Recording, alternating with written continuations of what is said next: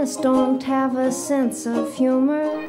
آوارہ ہوں آوارہ ہوں اے اپنا دل تو آوارہ نہ جانے کس سے آئے گا میں گلیوں گلیوں آوارہ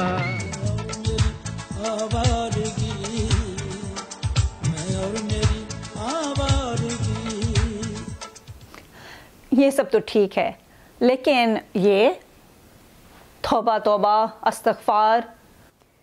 ان تمام گانوں میں مرد کو عورت سے بدل کر دیکھیں تو آپ پر معاشرے کا دوگلا پن صاف ظاہر ہو جائے گا۔ مرد اپنے آپ کو آوارہ کہلا سکتے ہیں اور اس آوارگی کو سیلیبریٹ بھی کر سکتے ہیں۔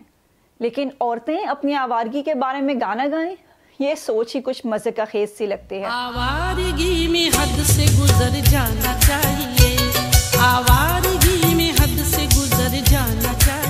لیے کیونکہ یہ سمجھا جاتا ہے کہ جب مرد دنیا میں باہر نکلتے ہیں، اپنے دوستوں سے ملاقات کرتے ہیں، گھومتے پھرتے ہیں، تو یہ ان کی شخصیت کو پختہ کرنے میں اہم کردار ادا کرتا ہے۔ اس کے علاوہ ان کا آرٹ، ان کا بزنس، ان کا دنیاوی لین دین لوگوں سے ملنے سے اس میں نکھار آتا ہے۔ اس کے برعکس جب عورتیں میل جول بڑھانے کے لیے گھر سے باہر نکلیں، تو ان کی اس فعل کو بد کرداری کا نام دیا جاتا ہے۔ اگر خواتین کسی مخلوط ادارے میں کام کرنا چاہیں یا کسی ایسے شعبے میں جانا چاہیں جہاں زیادہ تر مرد ہوتے ہیں، یا سڑک پر چل کر بہار کے موسم کا مزہ اٹھانا چاہیں، تو ان میں سے کچھ بھی ان کی آوارگی اور بد چلنی کے زمرے میں ڈالا جا سکتا ہے۔ مرد آپس کی محفلوں میں یا گھروں میں اشتعال میں آ کر عورتوں کو بلا لحاظ آوارہ یا بد چلن کہہ سکتے ہیں۔ عورتوں کو قابو میں رکھنے کے لیے ان پر مختلف قسم کے الزامات لگا سکتے ہیں۔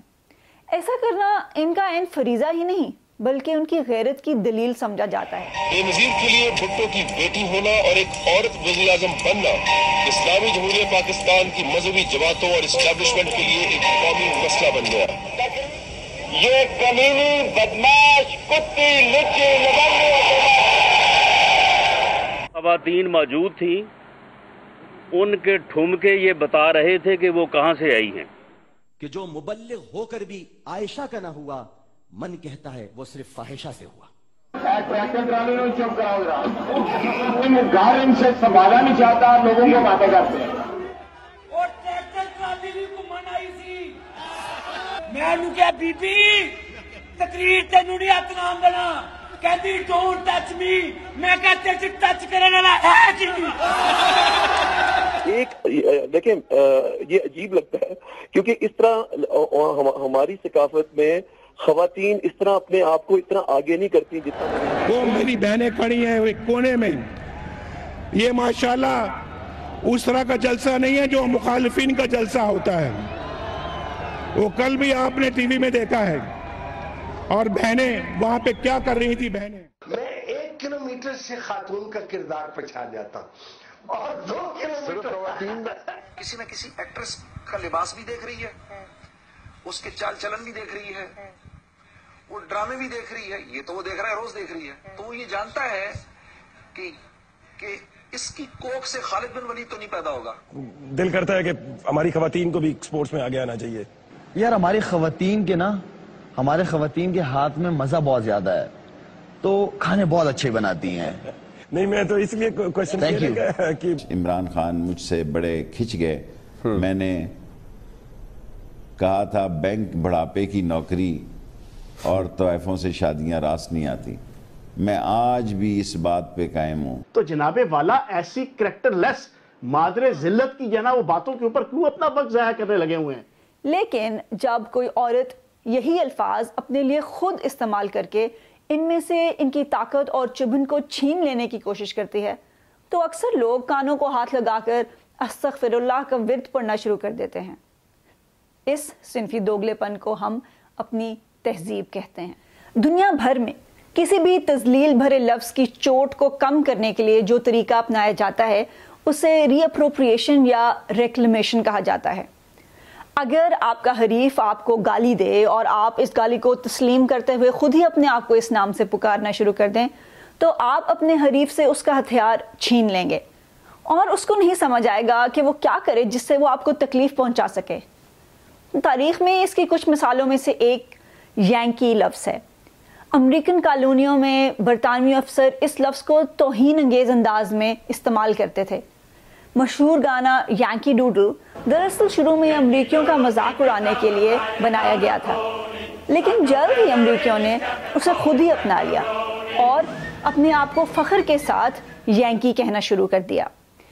آج نیو یارک کی بیس بال ٹیم کا نام نیو یارک یانکیز ہے اور یانکی ڈوڈل کو ایک امریکی ملی نغمے کا مقام حاصل ہے۔ اسی طرح جاپان میں ایک لفظ فیوجوشی ہے، جس کا مطلب ہے بری لڑکی۔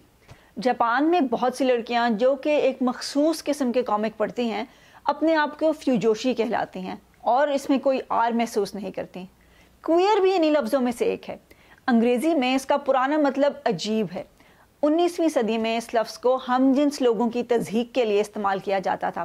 مگر انیس سو نوے سے لے کر آج تک ایل جی بی ٹی افراد نے اس کو اتنے زبردست طریقے سے ریکلیم کیا ہے کہ آج سب لوگ اس کا اصل مطلب بھول گئے ہیں اور اسے صرف نئے معنوں میں ہی استعمال کیا جاتا ہے۔ لیکن کسی بھی اصطلاح کو صرف وہی لوگ ریکلیم کر سکتے ہیں جن کے خلاف یہ اصطلاح استعمال کی گئی ہو۔ پچھلے سال پاکستان میں ایک رپورٹ آئی جس میں بتایا گیا کہ ملتان میں ایک خاتون نے ایک ریسٹورانٹ کھولا ہے جس کا نام ہے رن مرید۔ رن مریدی جو ہے نا، یہ کوئی بری بات نہیں ہے۔